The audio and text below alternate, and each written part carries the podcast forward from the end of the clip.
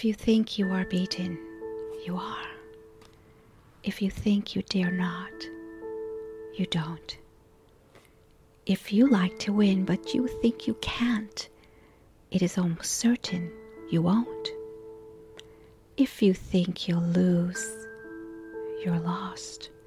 For out of the world we find success begins with a fellow's will.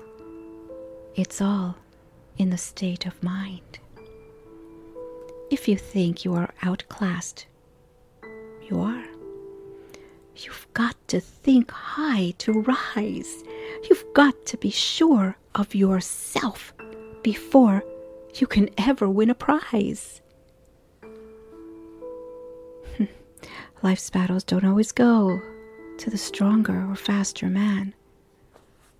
But sooner or late, the man who wins is the man who thinks he can.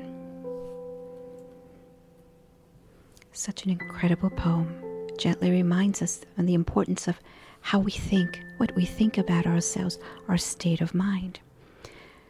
We know very little about this poet who lived in the late 19th and early 20th century, but he titled this poem Thinking.